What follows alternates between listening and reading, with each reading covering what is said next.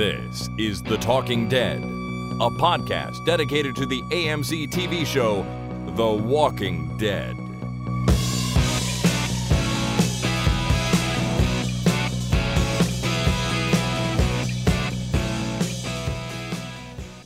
Hey, everybody, my name is Chris, And my name is Jason. and this is The Talking Dead number 77 for Tuesday, April 24th, 2012. It's exciting to be back. We've been gone for a little while. 77, that's lucky twice. What? Number 77? 7 7. Oh, It's twice as lucky as 7. I guess 7 is a lucky number, right? That's what they say. That's what they say. Do you have, do you believe in lucky numbers? Um, not particularly lucky numbers.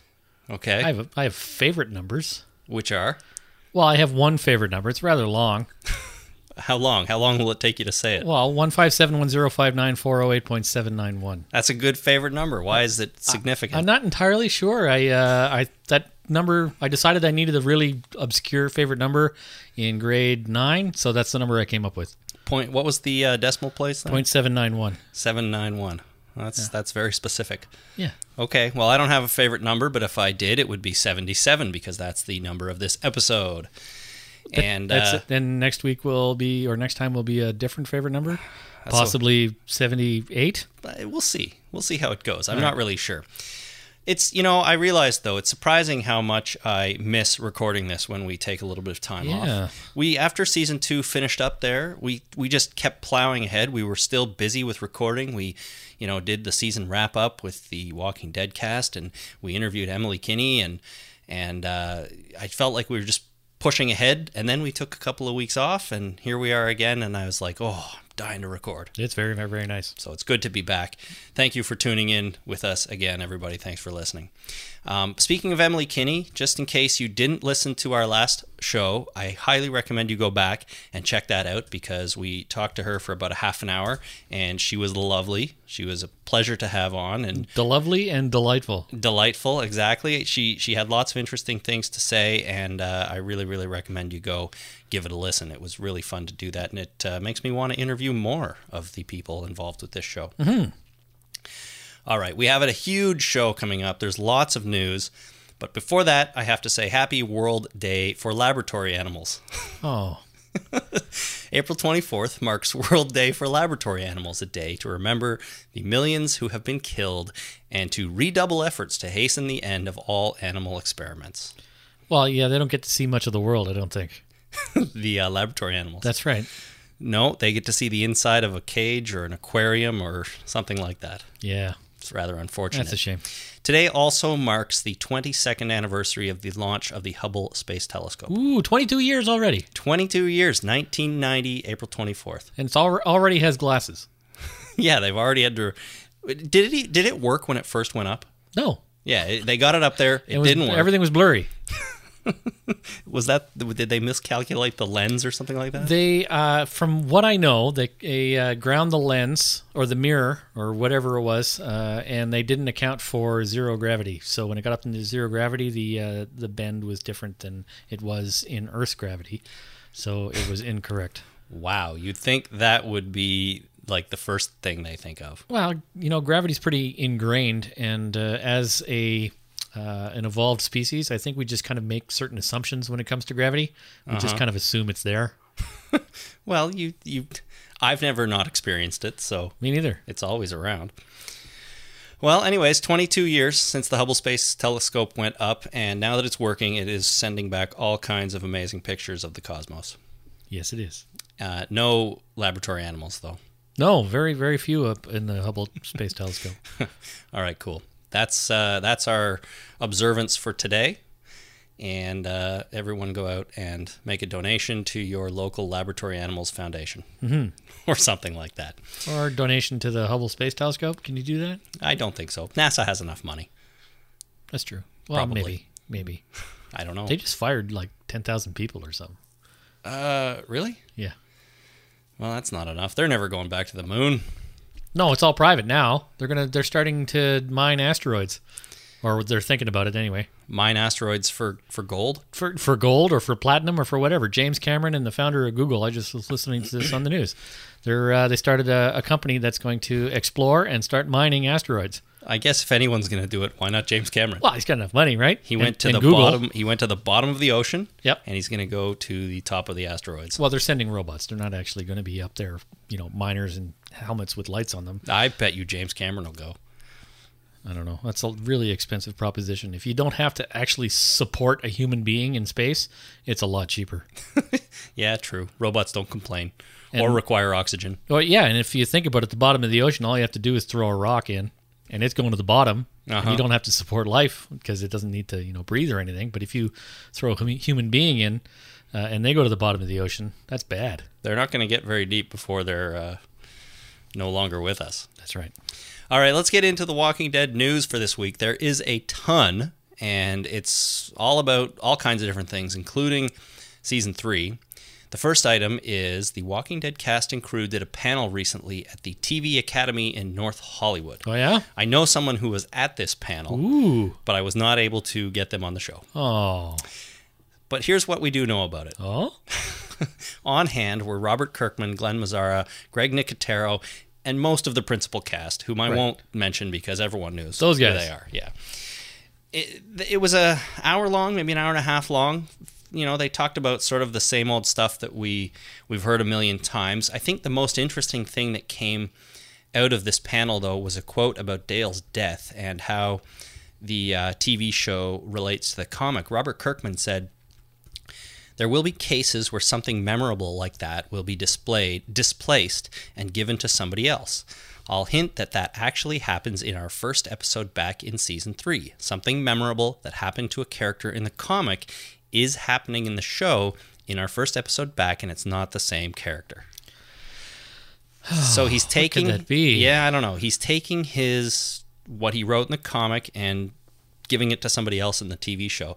It's something I hadn't really considered before, you know. I figured we'd either get stuff from the comic or we'd get new stuff for the TV show. We weren't Right. going to get it mixed up like that. All confused up and jumbled. Yeah, that's kind of what they're doing and I'm okay with it. I just hadn't really thought about it before. Hmm. Got any got any ideas? Well, I got a bunch of ideas, but uh, nothing really is coalesced into an actual sentence. All right. Well, while you're trying to form a sentence, here's a few other things we learned from the panel. First all, first of all, they had planned to kill off Herschel but decided not to because it quote felt too violent and too gratuitous. As opposed to killing off everybody else. That yeah, but they decided to keep Herschel. Uh, they created custom flavored zombie teeth for Madison Lintz to wear during her zombie scene, Okay. so she didn't have to. I don't know. Maybe the zombie teeth don't taste very good or whatever. They gave her berry flavored teeth, which is nice of them. I thought. That is nice. You know. Weird. Uh, A little, but they have to paint their mouths black, which probably isn't that nice either. You know? yeah. They can make anything flavored nice, though. They can, especially banana flavor. It's the easiest one to banana, synthesize. banana up here. flavored grossness on your teeth. Kirkman says he is testing AMC to see how far he can push the zombie gore. He wants to find out where the limit is. nice. So do I. Yeah, we really don't know. So far, they haven't declined anything, apparently. Nice. And according to Mazzara, the season three premiere will be, quote, pretty dynamic and action packed with tons of zombies, but also a lot of quieter moments and a lot of heart. Well, good. Well, that's kind of the definition of dynamic.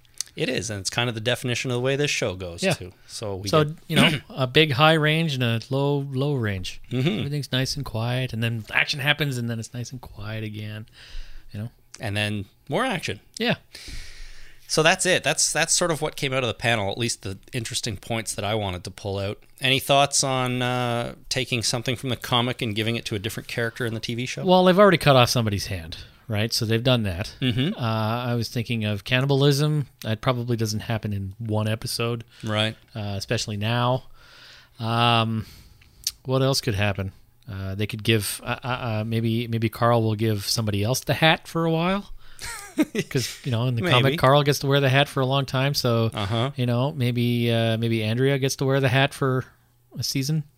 It's possible, I suppose. Yeah, I don't know if it's going to be the hat. I'm not really sure. I'd have to go back and look at what was happening in the comic, kind of back in that zone in that range, just pre pre um, uh, prison, or Right. maybe at the prison, and try to come up with some stuff. But ultimately it doesn't really matter. I don't think we'll find out what he's talking about in season 3 and it could be a tiny little throwaway one-liner type thing that we might not have even realized had we not had this quote. Yeah, you know, maybe it was. Uh, are, we're, we're spoiling the comic, right? I can just co- sort of quote things. Yeah, and there's going to be some spoilers later on for the comic too as we get deeper into the news. So why don't you start now? Well, somebody else could say we are the Walking Dead, right? Because they haven't said that yet, have they? Geez, that's pretty good, man. I like that. You know, it's a, it's a little thing. They give the line to uh, Herschel. Why not? Yeah, why not? Instead of uh, instead of Rick. I like that. I, I think that's a good theory, actually. Did I did I win? Yeah, you Did I- win. You I win, a prize. I win the pilot episode, or not the pilot, but the premiere episode po- prize. That's right. I like it. That's cool. I think that could be it. You know, I could see them coming back. They're still they're stuck in the forest there, still wondering what to do, and uh, they're starting to run out of I don't know food if they even have any food. Run out of hope, and somebody steps up and delivers that little speech, and it's not Rick. Yep. Who knows? We will find out. Season three, of course, is coming up, and there are a lot of filming details have started to emerge. So I got a bunch of information here. A lot of it comes from um, on location vacations. Now, location manager Mike Riley stated that the majority of filming will take place at Raleigh Studios in Sonoya, Georgia, and it will act as the inside of a heavily fortified town. Okay. They also report that the show's crew will construct a temporary, movable wall meant to look like a gate, stacked with items such as old tires and doors that can be used along the area of Main Street and Travis Street, and that's in Sonoya. The main set in Sonoya will be located on Main Street from CV Street to Travis Street. So if you're in that area or you live in Sonoya, Georgia, that is where they're going to be filming primarily, and you can probably go and take a peek. Right. If you live in the, that area, set up a webcam and start a live cast on the internet. There you go. I'll tune in. That'd be great. Uh, further to that, portions of the series will be filmed on Turkey Creek Road near the fire department. That's funny. Turkey Creek Road? Near the fire department. That whole thing is funny. well, you know, holding up in a fire station wouldn't be a terrible idea for a little while. No, it's got a big pole. And weapons, And, and, uh, fireman yeah. suits, and helmets, I've been, you know, I almost asked, uh, you know, the the tool that firemen car- fire, firemen carry, and a lot of hoses. a lot of hoses. It's got, it's like a, um, a a long crowbar, but it's got this thing that comes out ninety degrees to everything else. Uh huh. Uh, I don't know. Pickaxe? It's sort of like a pickaxe, but it's this weird kind of tool that they carry around. And uh, I was I saw a fireman carrying it a couple weeks ago, and I almost asked him what it was called. But I think that would make a great, you know, zombie survival weapon. Well, if only there was a way for us to look it up somehow. Well, that's what I was thinking. I was walking by. I should ask that guy what that thing's called, and I'll just look it up on the internet yeah, we have the internet for that. because I was scared to talk to a fireman. They're intimidating.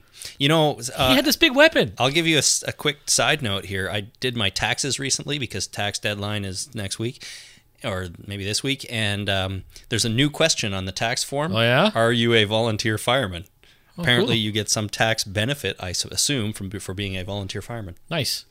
So, if you ever want to do that, you'll find out what the weapon is called, and then get a tax break. Did you know that seventy percent of firemen in North America are vol- volunteer firemen? That is a lot. It is. It's huge. That is huge. Jeez. But mostly uh, rural firemen. yeah, right? I mean, downtown Toronto, you're not going to be a volunteer fireman. are you allowed to be? Can you be? I don't know. We'll find I don't that know. out. Can I hang out with you guys and uh, come to the fires? They'll probably let you do their paperwork. You got a suit for me? Yeah, exactly. uh, so Turkey Creek Road near the fire department, also at Sportsman's Deer Cooler in Har- Harrelson. I don't- Perfect. I don't even know what that means. These are all made up, aren't they? And at a house in Turin where the production is requesting to close Reese Road between Macintosh Trail and Odom Road. Oh yeah, deer cooler. Is that what you said? Uh, Sportsman's Deer Cooler. That that might be a bar. I don't know. Wow, I I don't know. Or or unless a deer cooler is something down there that we don't have here and we don't know what it is. is it a cooler for deer or a cooler made out of deer? Uh, maybe it's a typo and it's supposed to be Sportsman's beer cooler. Because I know what that is. That's the most likely thing in my mind. I don't know. Directly copied and pasted, man. We'll we'll have Beer to cooler. have I'm- to get I'm someone to looking tell that us. Deer cooler. Uh, so Riley, Mike uh, Riley, the location manager, um, continued by saying the storyline runs from a rural area to an urban area and back to a rural area.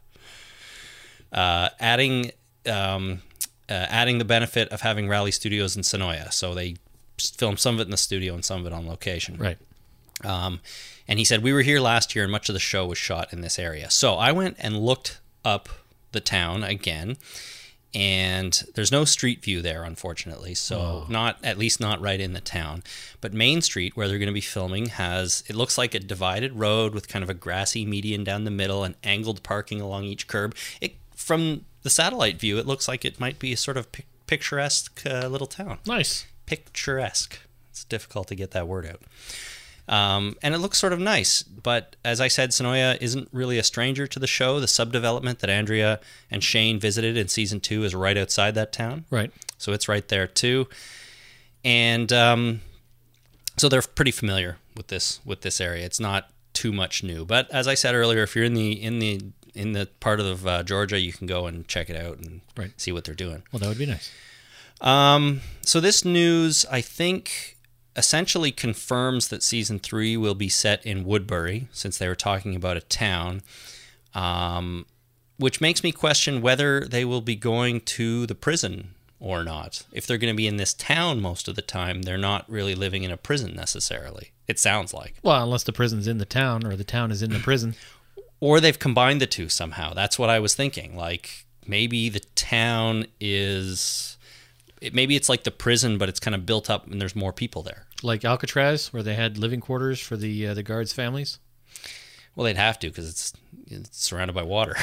Well, I know, but maybe this this prison is you know there's a town attached to it or hidden behind it because we saw the prison but we didn't see the town, so the town would have to be hidden behind it. yeah, I I don't know. It's it's curious that they would, you know, show the prison in the final shot of season two, and so far all the news coming out is about Woodbury and how people are going to be living in this fortified town, which doesn't sound like a prison to me. You know. It's a little strange. It is a little weird. I don't know. One more thing that Mike Riley said is that inside the wall is a safe zone and a benevolent benevolent dictator runs the town. Oh, that's nice. Uh, you know, it's also interesting because I wouldn't classify the governor as a benevolent dictator. Dictator, sure, but benevolent means with the best interest of everybody uh, in mind. Is how he's he. Yes, he's a dictator and he's the sole authority, but he tries to govern with the group's interest in mind rather than his own quest for power. Right. So that doesn't sound like the governor to me. He sounds more of a ruthless dictator. in Well, my maybe opinion. they're you know they're just blowing smoke up our uh, rear ends, You could- or you could say a hole. or maybe the governor is benevolent and we've just been looking at him the wrong way. so you think he's actually an okay guy, or can you be a benevolent dictator and still a horrible monster? I don't know. It's it's it's hard to say. Well, I mean, you, you know, even Spock was all for the needs of the many outweigh the needs of the few, or even the one. Mm-hmm. So maybe he is having, uh, you know, zombie combat games to help the town. Morale, keep Morale, morale. you gotta, yeah, you gotta have, you gotta have some kind of uh, festivity. festivities. You know, you have a pig roast and a zombie fight. hey, that sounds good to me. good, not a zombie roast and a pig fight. That's not as good. No, well, no. I wouldn't think so. Overall, no. So we'll see. I mean, you could be right. Maybe Mike Riley has no idea what he's talking about because he's only the location manager. I don't know. Maybe he doesn't know what benevolent means. Or it could be that too. Ruthless bastard is what he what he meant to say. Ruthless bastard of a dictator runs the town. Maybe he looked at and uh, you know he looked up benevolent and I, I have no idea. Maybe he looked up something and uh, was looking at antonyms in this thesaurus instead of synonyms. yeah, I don't know. You, who knows? He may have just made a mistake. Uh, finally, the first episode is scheduled to start shooting May 31st and will continue Monday to Friday for eight days. That's the first episode. Eight days a week. Eight days a week. That's right. Uh, and that I think is all we know about season three filming details to this point. See, brutal is an antonym of benevolent. Brutal. Brutish, callous, cold-blooded, cruel. Maybe he was looking up uh, brutal and it's like, oh, benevolent. Dun, dun, dun. I don't know. It's true. I mean, there are gaps in everyone's knowledge. Maybe that is one of his. I didn't know what tarpaulin was. Yeah, a tarp. Yeah, well, I knew what a tarp was, but I didn't know it was short for tarpaulin. Uh, well, it is. Thirty-eight years old, and that's what I—that's one thing I found out. Tarpaulin um, is is the material it's made of, right? Yeah. Well, you see, there's gaps in everybody's knowledge. I just didn't know that. Never came up in my daily life in 38 years of life. Okay. Doesn't make me dumb, No, not Just- even a little bit. ignorant. slightly ignorant. Yeah. Okay, cool. So Mike Riley, he may be slightly ignorant. Maybe he's benevolent. Yeah, and who knows? Or maybe he's a heartless bastard. Could be. Okay, Robert Kirkman talks about season three with TV Guide, and he had a couple of interesting things to say here. On uh, when asked about the speed that people change into a zombie, which is something we've talked about here, and some Right. of our listeners have talked uh, sent in messages about. Yep, yep. Robert Kirkman said, "It's not exactly scientific, and it varies. it varies on the age and health of the person when they're dead, and it also varies on the suddenness with which they die. I think that Shane was stabbed in the heart, so I imagine he would bleed out very quickly. That's a fairly sudden death, which would bring about the change somewhat more quickly than if someone were just to die a less violent death. Right. Amy is also a very good example of that. Her whole neck was ripped out. We are not exactly pinning down how long Rick was sitting in that field. So at first, his comments here sound a little counterintuitive because Shane had a very violent death and it seemed like he reanimated very quickly. Right. Amy had a pretty violent death, as he said. Her uh, neck was ripped out. Yep. But she seemed to animate slowly over like 12 hours. um, but then he clarifies it with we don't know how long Rick was sitting in that field. So he wasn't sitting there long enough for it to become daylight again. Right. But in theory, he could have been sitting there for 12 hours. Well, time is pretty messed up. We know that, right? Yes. Because uh, you know, driving all night, really, uh, you know, the town must be really far away, Right. Because they drove back with uh, what's his eyebrows, Randall, Randall, Mm-hmm. yeah, and that took all night. they took the long route Yeah. or something. So maybe, uh, you know, maybe everybody was in that field for three, four days. yeah, well, the way the time on this show goes, it could have been. Maybe they camped out and you know, maybe had a pig roast. It took it took Carl a long time to get there. Yeah. So what is that? You know, just very slow mo. Maybe they're in a some kind of weird time bubble. time bubble with strange, I don't know, gravity.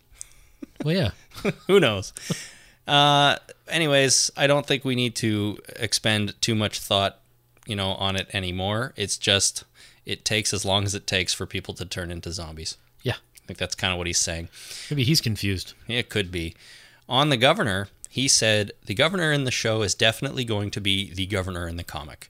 While I think that people are going to like the character, I don't think it will be because he is doing likable things. I think he's saying that we're going to like him because he's an ass. He goes on, I don't think it will be because he appears heroic. I think that he's definitely going to be a character that people love to hate and are absolutely entertained by, but also somewhat terrified of. We are not going to be watering him down. He'll be benevolent then. You think so? Yeah.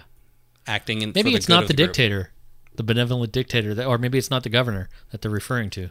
Maybe it's a different dictator, an anti-governor.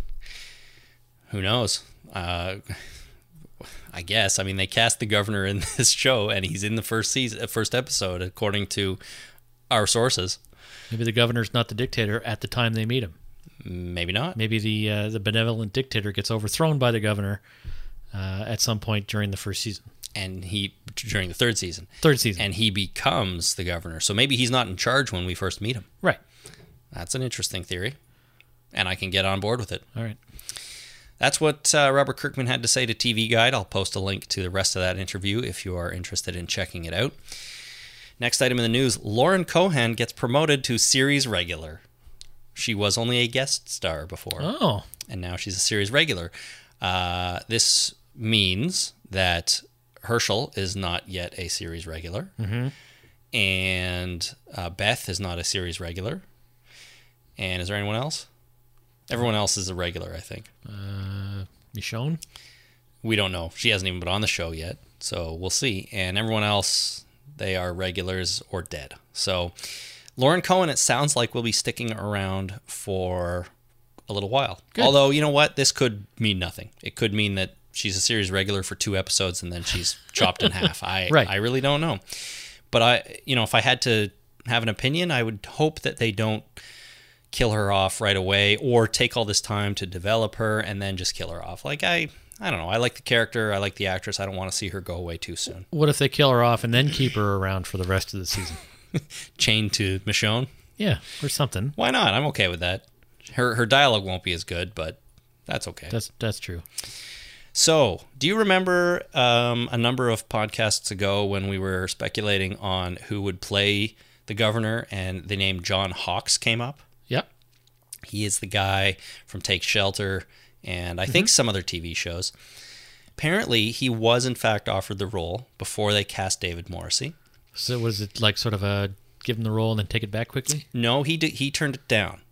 And here is his reason for turning it down. I have two quotes from him. He said, "They offered me the role, and I just felt there would be someone else who could do it better. I was flattered, and I took a look at the series." He said, "It held interest for me, but I just didn't feel like I was the guy for it."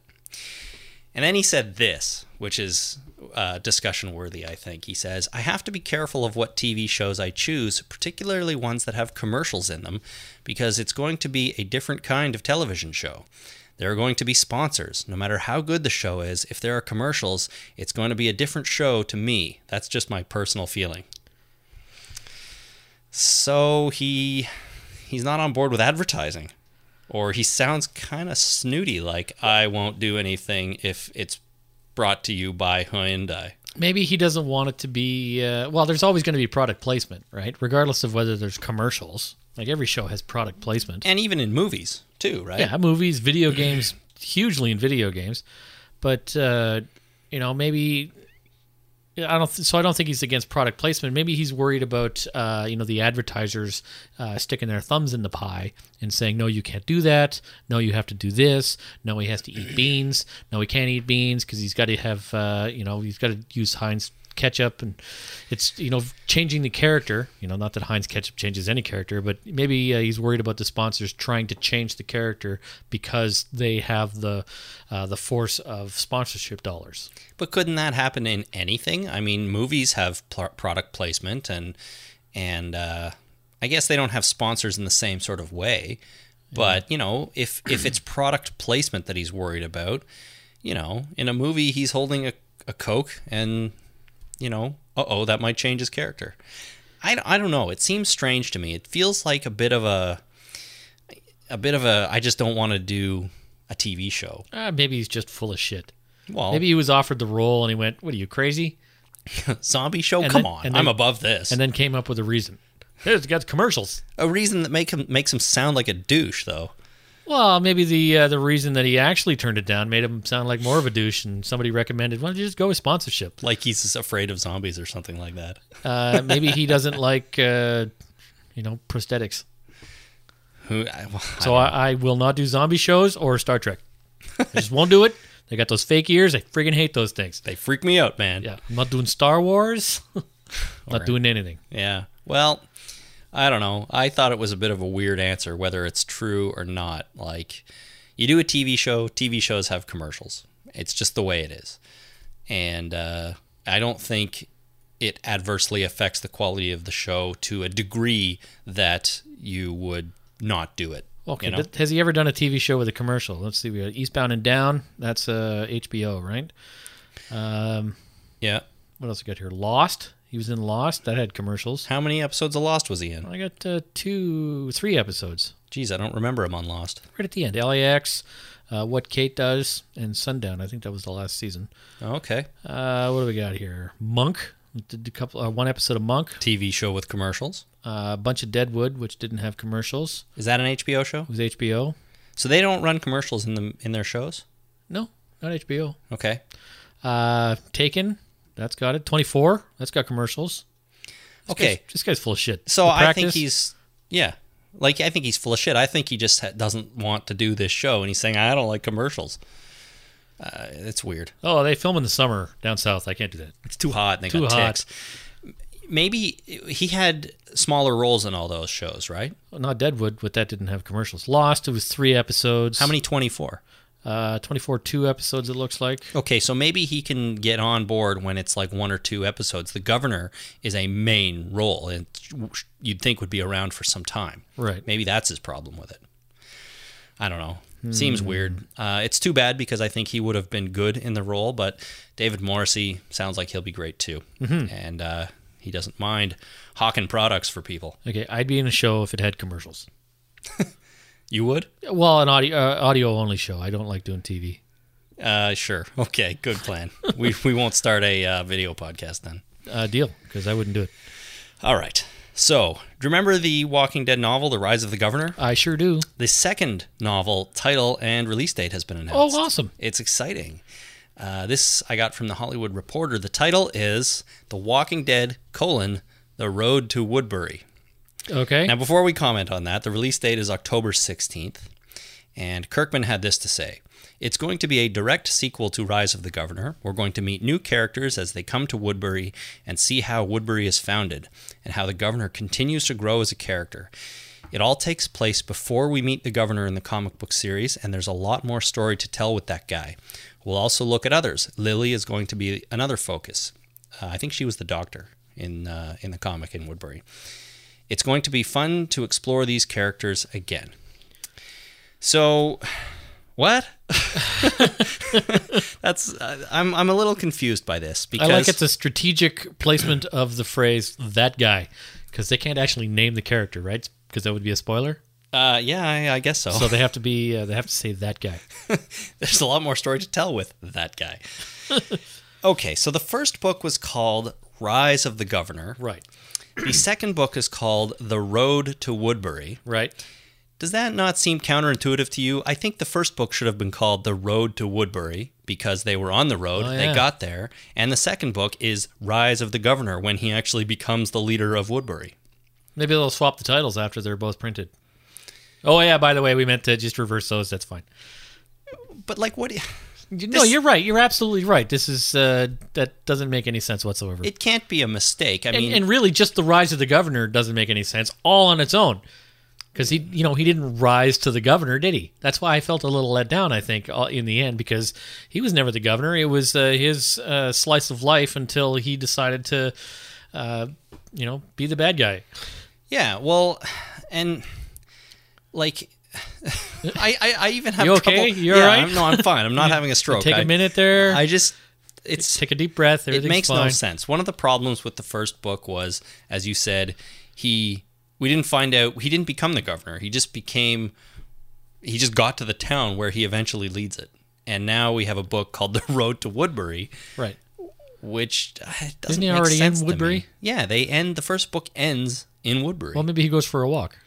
Does he leave and come back? The I road mean- to and from Woodbury, or from and then to. Oh, I don't know. I don't know. The other thing I am surprised about is that I thought that this novel trilogy, each book would focus on a different character. So I thought, you know, Rise of the Governor would be the governor's story, and it just happens that they ended it sort of when he arrives at Woodbury, and that's that. The next story might be, you know, the rise of Michonne or whatever, and then we might get a story about some other characters or maybe something different. But it appears that we're getting a trilogy about the governor, Right. and that's fine. It's just I don't understand the sequence of these books. That's all, or at least the titling of the sequence. Well, yeah. I don't know. But it- it comes out on October 16, and we will read it and report on it again, probably over next Christmas holiday sometime. Sweet. I'm going to read this one. Are you? I'm not going to listen to it, especially because they tend to in series get the same readers as uh, as the previous book, just so there's a, a level of consistency. And uh, I definitely don't want that consistency. Well, I'll listen to it again because uh, I don't know. Someone should. Because why not? Why not, really? Um, so that is October 16th. We will check that out when it comes out. The Walking Dead Compendium, you know that hard, uh, Mm-hmm. soft cover, 48 issue, mm, it's like the size of a phone book Right. that, that you can get? Well, that was released in hardcover for Emerald City Comic Con in Seattle a few weeks ago. Right. It was gold embossed with a new cover illustration by Charlie Adler. At the Emerald City Comic Con, there were only 100 copies available for $100 each. Ah, And apparently, there will be more, like a full run of these, ready in time for San Diego Comic Con. right. But I bring it up because I want one so bad. Well, which one? The gold embossed one for 100 bucks? Yeah. Yeah. Absolutely. It's like a beautiful hardcover, gold embossed, new artwork. And it just, all the pictures I saw of it looked fantastic. But as far as I know, it will only be available uh, you know, from here on at San Diego Comic Con. And if you got one at Emerald City, uh, I envy you because it looks Yeah. amazing. Might be able to buy one on eBay. I looked. There are some there for hundreds of dollars, which How many hundreds? I'm not quite ready to shell out, you know, hundreds of dollars for for one yet, but Dead compendium. if anyone is attending San Diego Comic Con and wanted to pick me up one, boy, would I ever be appreciative. I'm just saying. Here's one for $152. There's 14 minutes left. Should I bid? Sure. Bid $153. Really? Are you sure that's the right thing? No.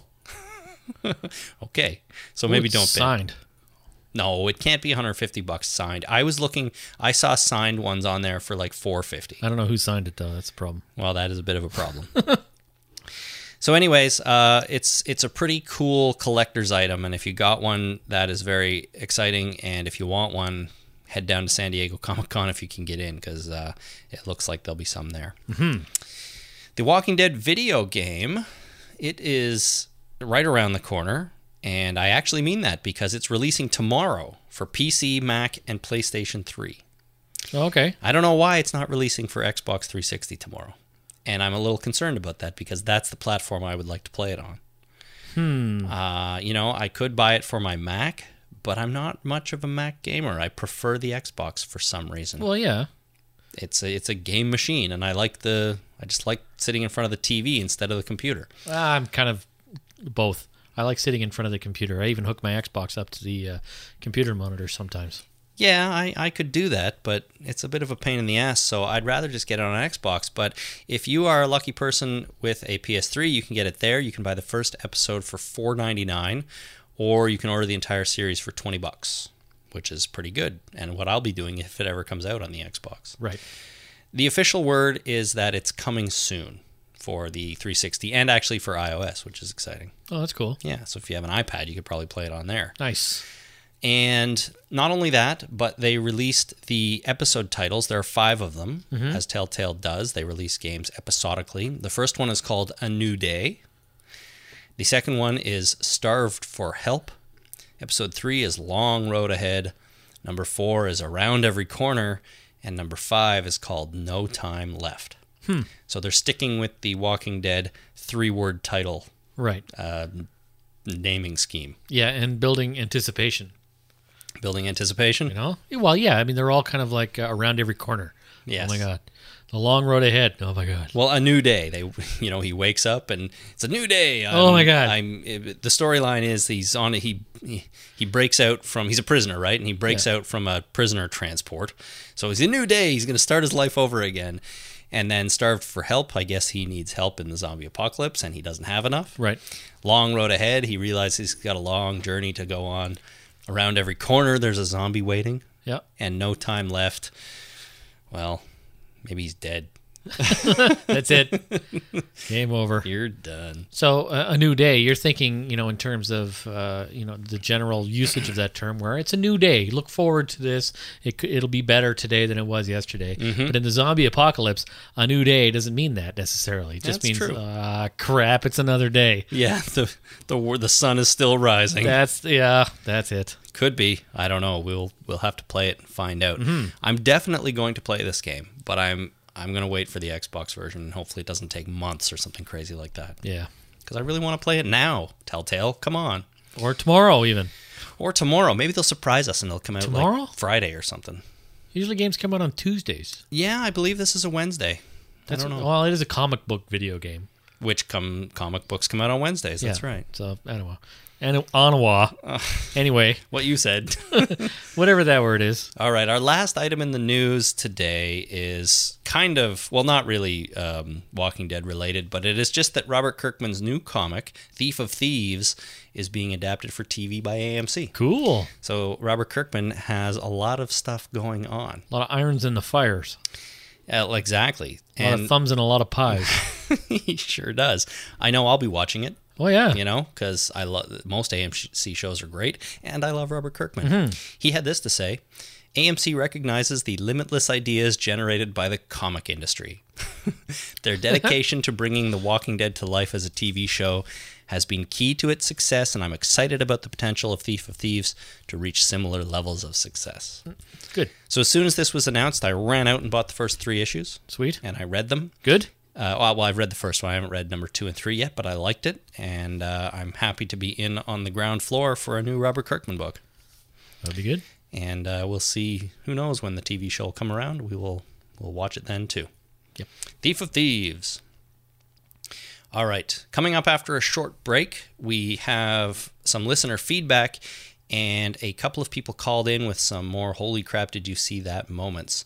We will get to that and an announcement of the resumption of the Walking Dead actor spotlight series we do yeah. during the off season here. So stick around for that. We will be right back. I have to thank our sponsor, Audible, this week. For you, the listeners of The Talking Dead, Audible is offering a free audiobook download with a free trial to give you the opportunity to check out their service. Jason, I don't suppose you have a recommendation for us this week. Well, I just finished since uh, you know I think from the last podcast that uh, that we did until this one, I actually listened to a whole book. Uh, what the heck was it called? It was Stephen King, eleven twenty two sixty three. Is that the new one? That's the uh, that's the new one, or uh, the guy goes back in time to try and prevent uh, John F. Kennedy's assassination. Okay, And uh, yeah, I'm going to go ahead and rec- recommend that. very good. Well, Uh, did you enjoy it? I enjoyed the beginning and I enjoyed the end. The middle part was kind of, uh, but overall, it's- it's pretty good. But it's still Stephen King, and he's he's a quality writer. Yeah. I mean, sometimes he gets kind of bogged down in minutia. Like the guy goes back in time, and what does he do? He starts teaching, and he starts talking, and then the whole there's whole chapters on you know putting on a play at this school. It's like who cares? you know what? This makes sense to me because if you're going to go back in time, you don't want to call attention to yourself.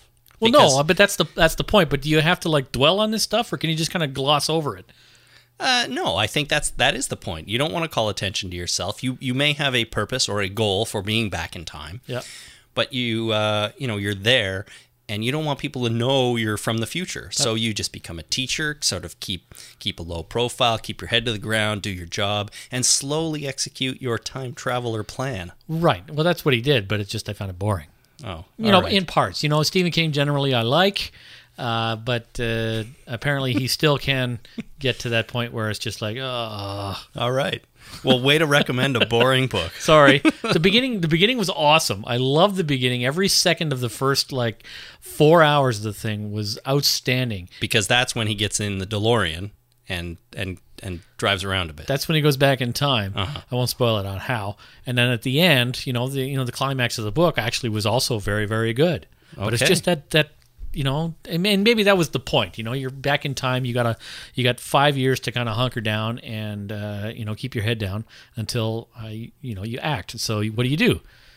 You become a boring teacher. and how do you portray that in a book? You're right about it.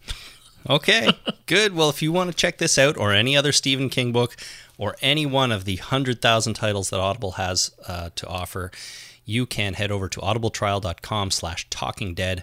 That is audibletrial.com/slash Talking Dead for your free audiobook. Holy crap. Did you see that? All right, we've got a couple of holy crap, did you see that's here uh, from listeners. Two calls and one email. We'll start with the email.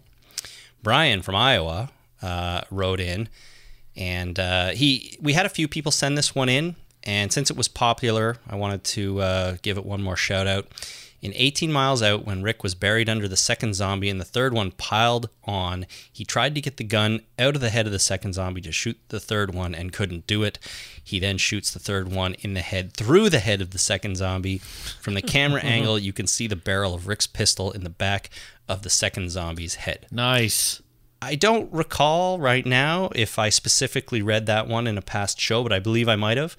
Um, but as I said, so many people wrote in and so many people thought that was awesome. I thought I would give it another shout out It's because awesome, even the second time round. it really is. It, it was extremely awesome. And a lot was happening in that scene. I believe I chose the fact that the zombie was batting the gun away, uh, sort of to, you know, protect himself a little bit. Right, and we talked briefly about the fact that maybe in uh, while he was alive, he was uh, a a master in the same martial arts that Steven Seagal is. Clearly. Right, because he just you know you just bat that thing away. Yeah, exactly.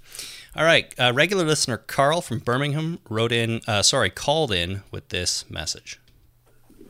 Yeah, hi guys, it's uh, Carl in Birmingham. I'm just calling in a quick, uh, holy crap, did you see that uh, section from the uh, finale? Um, I'll try and keep it really brief this one because I know my last few messages have been very long. So, um, yeah, basically it was quite quick and it's right at the start of the episode. Um, Carl, as he's walking away uh, with Rick just before the zombie horde, they spot the zombies.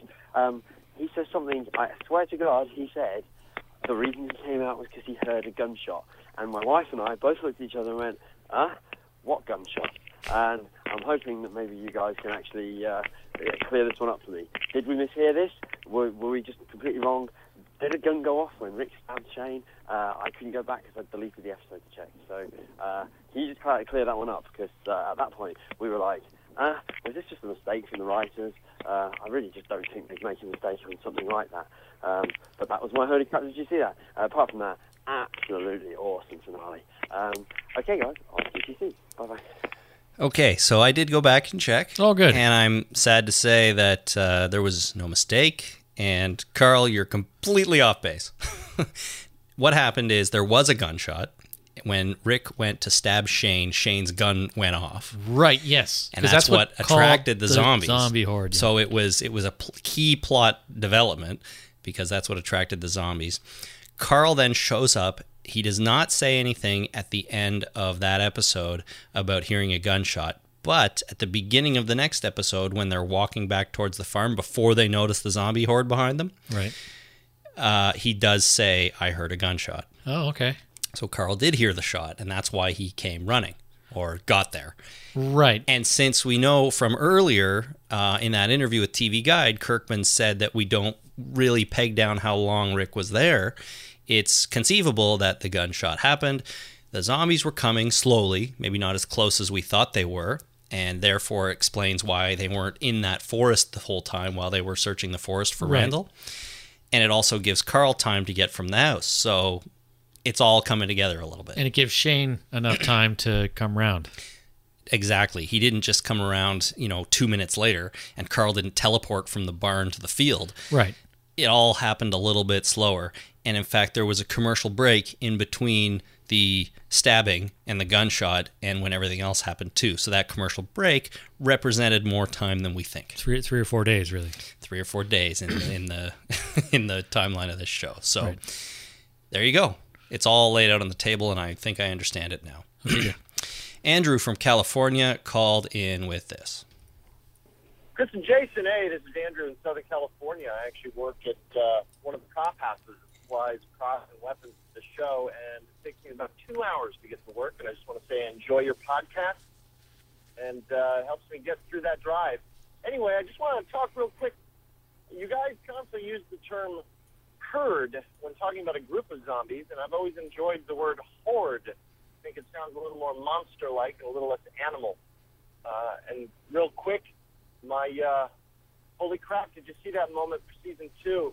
Was uh, I know it's pretty cold out in Georgia when they were shooting, and you never see the zombie's breath. I thought that was pretty impressive. It helps you escape from knowing that you're watching a television show, and, and it really makes it more believable. So uh, keep up the good work, and I appreciate it. Thanks. Uh, so you don't see the zombie's breath. My question is, do they breathe? Yeah. well, I, I think they do breathe, but I don't think they need to breathe because they do moan and scream and yell and stuff. Mm-hmm. Right. And to do that, you have to pass air through your your uh, chest and your throat. Voice box. Voice box. Uh, do they breathe? I seem to recall when Amy reanimated, she kind of came to with a big like Right. that, like a big in- inhale, and um, so even though these are zombies and they're technically dead, I think they actually breathe. I think they breathe too. Now, uh, what Andrew was referring to is the fact that it's cold, it's nighttime, you can see your breath in real life as these extras are running around on the show, but they digitally removed it all, so you couldn't see it. That's cool. Yeah, which means that in the context of the show, the, I guess the zombies don't breathe, yet they might. So I don't know. It was uh, it's an interesting sort of thing to ponder, I guess. It is. All right. Thanks for sending those in, everybody. If you want to send in a holy crap, did you see that moment? Uh, give us an email at talkingdeadpodcast at gmail.com.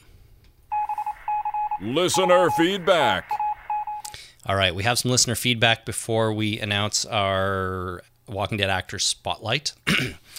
uh, last time on the show, we spoke about the difficulty in finding a katana Right. and uh, apocalyptics no apocalyptus rex wrote in on our facebook page uh, about that he said it's not that difficult to find a quality katana here in the united states Oh, in addition to high performance factory swords made by cold steel, uh, swords could be easily looted from museums.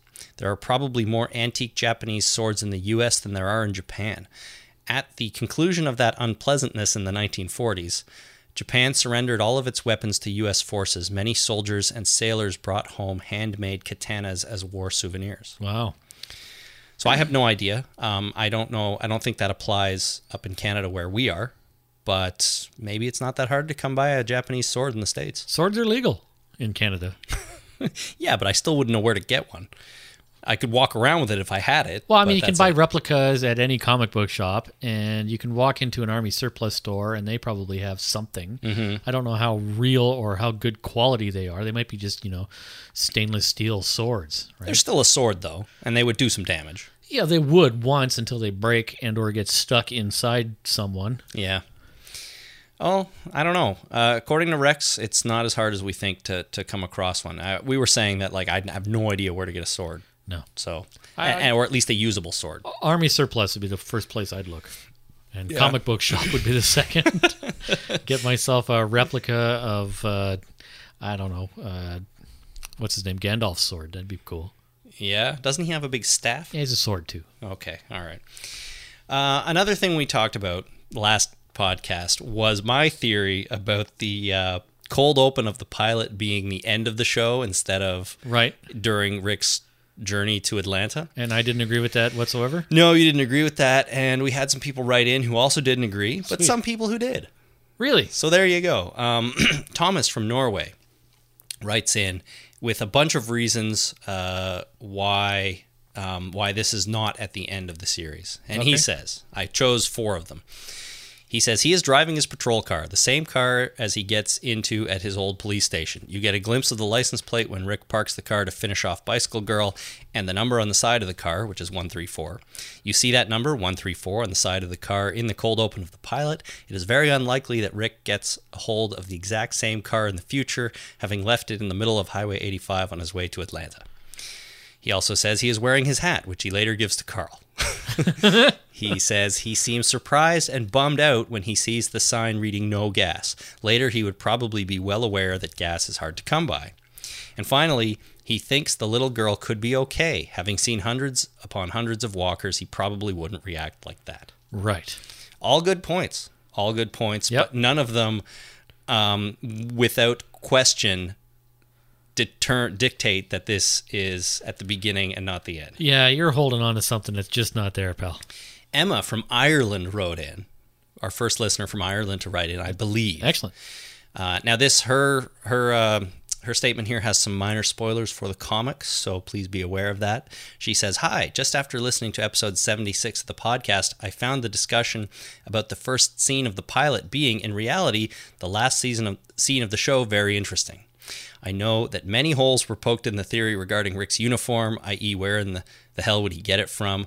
Well, I'm sorry slash glad to inform you that in the comics, Rick returns to Herschel's farm after they leave the prison, so he could have plenty of time to retrieve his uniform. In fact, the cover of issue 70 is a full color illustration of Rick in his uniform, so you really can't rule anything out. Sure, his uniform would be kind of crumpled after spending so long in Herschel's drawer, but there's bound to be a zombie apocalypse version of a dry cleaner somewhere. How else would Daryl keep his kick ass angel wing denim looking so fresh? Well, yeah, I mean, you can also still uh, find, especially at an old farm like Herschel's place, you can find one of those, uh, you know, solid iron irons where you can just put it in a fire to warm it up, and you just you, you know Clean it right up. you spit on your uniform and then uh, run over it with the iron, and away you go. You're good. See? So that's completely plausible. Steve from the internet also wrote in, and he also has spoilers for the comic here, so please be warned. Steve says, I was listening to your most recent podcast, and you brought up the theory that the very first scene was the pilot was in the f- uh, in the pilot was in the future. Well, this may sound far fetched, but if this was true and they were going to wrap up the series with this being the end, then um, they would want to end it in a big way. So, given that they have already deviated from the comic, it could be that this happens a few years down the line from the initial apocalypse, and the girl is Laurie's baby Judith. I know this is very unlikely. I just wanted to hear your thought on it.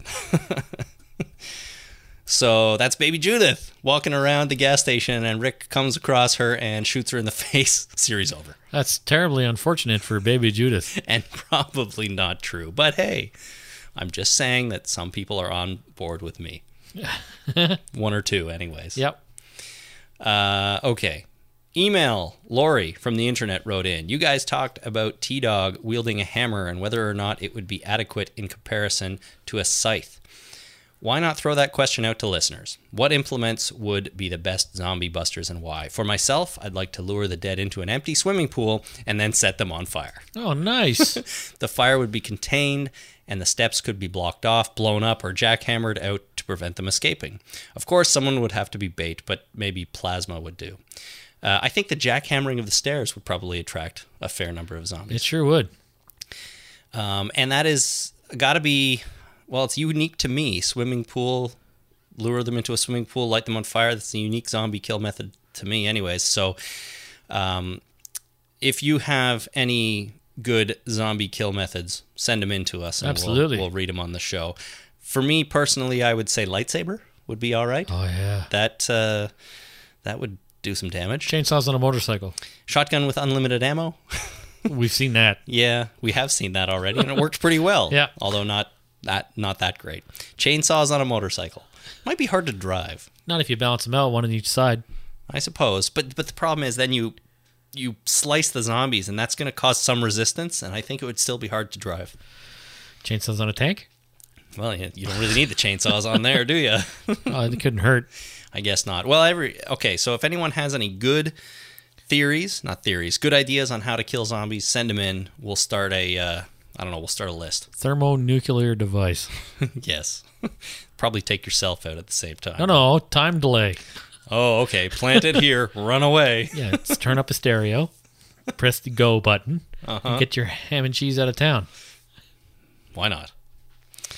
Scott from Victoria, BC, wrote in about Shane's Jeep and the Gerber knives. He says, The reason why I feel Shane got rid of his Jeep is that, like in any combat, you want protection from the enemy, and an open top Jeep with no doors is just asking for trouble. Yeah, motorcycle's fine though. Motorcycle's fine. Really loud motorcycle, no problem. No problem at all. What do they call those handle handlebars again? oh, Something rack? uh, Lisa, Yeah, when she was on a few weeks ago, had a word for them. I can't remember now. I forget. Anyways, uh, it's a good point by Scott that you don't want an open Jeep like that. But That's yeah, probably true. Motorcycle is just as bad.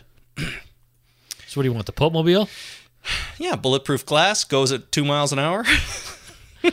Away you go. Away you go. You'll get surrounded. You'll get stuck, and then you'll run out of air or something. Yeah, and then you're in a fishbowl. That's right. Uh, Noah from Kentucky wrote in. He says, I only have one question. What happened to Hustla? You mentioned him a lot before the midseason premiere when he appeared on IMDb. While watching the second half of season two, I was always expecting him to show up, which he never did. Uh, well, when he never did, I became very curious. Does this mean he might show up in season three, perhaps? He was one of the guys, right? Maybe he was the guy driving the truck. That's what I was going to say. Maybe he was the dude driving the truck who left Randall on the fence. Yeah, or he was one of the guys who was outside the bar uh, looking for Dave and Tony. yeah. Maybe he's called Hustler because he had to hustle the hell out of there when uh, you know it was time to go. I don't know. Uh, he was played by apparently by Andre Batichko, Yep. and you know we did find way back we did find that uh, post on Andre's site in Russian Right. about his involvement in the show and how he would be just a quick um, quick scene and then get killed. So I don't know. I mean, maybe he was the guy who Herschel shot out the back of the bar, then got eaten by zombies. He's got his uh, face eaten off. Yeah, maybe that was Hustler. That could be. I don't know. I It's hard. It's hard to say. So we don't really know if he was even there or not, or if the IMDb was just making stuff up. We'll or see. Andre Petichko. was making stuff up. Yeah. maybe. I don't think he will be back in season three though. So sorry to say it, Noah. He's ei- he was either there and we didn't know it, or he's just not coming. Finally, Andrew in Pennsylvania writes, "I have a theory about the dead people in cars and not changing into zombies from the uh, highway." Assuming this was an airborne thing, and now that we know for sure everyone is infected, I think that the reason the people in cars didn't turn is because they died before they inhaled the airborne toxin. With all the insanity that must have been going on, I think that some of these people uh, must have died in car crashes, and it was pretty early on when they when they and they had yet to breathe in the toxin and didn't turn as they weren't infected at that time. Right. Does that make sense? I mean, if the zombie outbreak has already happened, is, would it be possible that some people aren't quite infected yet? Yes. Yeah, at the beginning, that uh, that makes sense. And once you're dead, you're dead. You can't contract a virus at that time. Yep. So you don't turn into a zombie. I uh, I now accept that explanation, and I've uh, rewritten uh, my understanding of the show to include it. Perfect. I just sit- uh, you know, it's closed. It's a closed uh, situation. What is that? I think Kirkman said at one point that those people must have died and experienced brain trauma of some kind and therefore did not return as zombies. I, I like Andrew's ex- explanation better, to be honest with too. you, because they clearly didn't experience that much brain trauma. They were just sitting in their cars and, you know, that was that. I think uh, Robert Kirkman should uh, read that statement and then retract his own. Agreed. Kirkman, if you're listening, give Andrew s- from Pennsylvania some props. Yep. Cool. That is it for listener feedback, everybody. Next time on The Talking Dead. So we're going to bring back the Walking Dead actor spotlight. Aren't you excited? Yay! Hooray! We got an email from Stephen in Sheffield, and he writes I am a new listener in the UK who has now just about caught up with all your shows. On the chance that you guys get round to doing an actor profile show on David Morrissey, then may I recommend his performance in Stoned? He plays a corrupt manager of the Rolling Stones in the last days of Brian Jones's life. Very good film. He plays a very cold, scary governor style character, but with a ridiculous Michael Caine accent. And hey, it's the 60s London for you. Well, how can you go wrong with that? So we are indeed going to profile David Morrissey. This is the first time we've done an actor who hasn't appeared on the show yet, which is kind of exciting for Well, me. you know, if we're going to do that, we could do any actor. We, Just assuming that they're going to appear on the show, of Eh, course. someday. So why not John Goodman Oh, of course. and Ed O'Neill? Even better. Even better. If we could get them together in the same movie, that'd be awesome. Look, maybe they have been. I don't know. That'd be crazy. Um, so I'll tell you what we're going to watch in a minute, but Steven finished his email with this. He says, P.S. In season three, this group's in such trouble, I feel bad for 'em, son. They got 99 problems, but a lich ain't one. Oh, a rhyming slam. a, ri- a rhyming burn. if you would like to burn Jason in rhyme format, please, please, I highly recommend you We, do. we will read it on the air. Absolutely. I think that would be hilarious. Haiku hilarious. No, don't do haikus. That's contractually owned by somebody else. What? But rhyming Oh, okay, slang, yeah. rhyming burns is fine. Awesome. I like it. I like it. I'm printing it on a T-shirt. All right, David Morrissey. We are going to take uh, Steven's suggestion and watch Stoned Cool. from 2005. I didn't run these by you before the show. So I No, hope this you're- is all exciting stuff. I hope you're okay with this. We're going to watch The Reaping from 2007. Okay. which stars him and oh, I forget now. Well, it's uh, hope You look that up while I read the next two. We're also going to watch Red Riding in the year of our Lord 1974. That is the first movie in the Red Riding trilogy, the British trilogy. Have we confirmed uh, the ability to watch these? I have confirmed the availability of everything. Oh. good here. man. Good man. Yes. And finally, we are going to watch episode one of a TV program, a British program called Blackpool, which is, I think, from the mid 90s or maybe mid 2000s. What was the show I was looking up there? Uh, you're looking up The Reaping from 2007. It's a movie, and it stars. Well, all the way down here. This guy's been prolific in the last few years. Yeah, he's been doing lots. Doug. He plays Doug In what? The Reaping? in the Reaping. okay. Who's Also, Hillary Swank. Hillary Swank? That's who it is. My wife won't watch this. Well, you have she to. I'm afraid hates Hillary Swank. you have no choice. I have no problem with her. All right, good. so this is not an issue. Good. So the so Stone from 2005, The Reaping 2007, Red Riding in the Year of Our Lord 1974. That's the first movie in the Red Riding trilogy. And Blackpool episode number 1. I think there only ever were 6 episodes of Blackpool. So we're going to watch the first one. And we're not going to watch Doctor Who at all. Well, he was only in the one episode of Doctor Who, right? And I think I've seen that one. Can I watch it? If you want to, sure. All right. Do you want to add that to the list? Well, no, not you know directly, but uh, By, by all means, watch the Doctor Who. all right.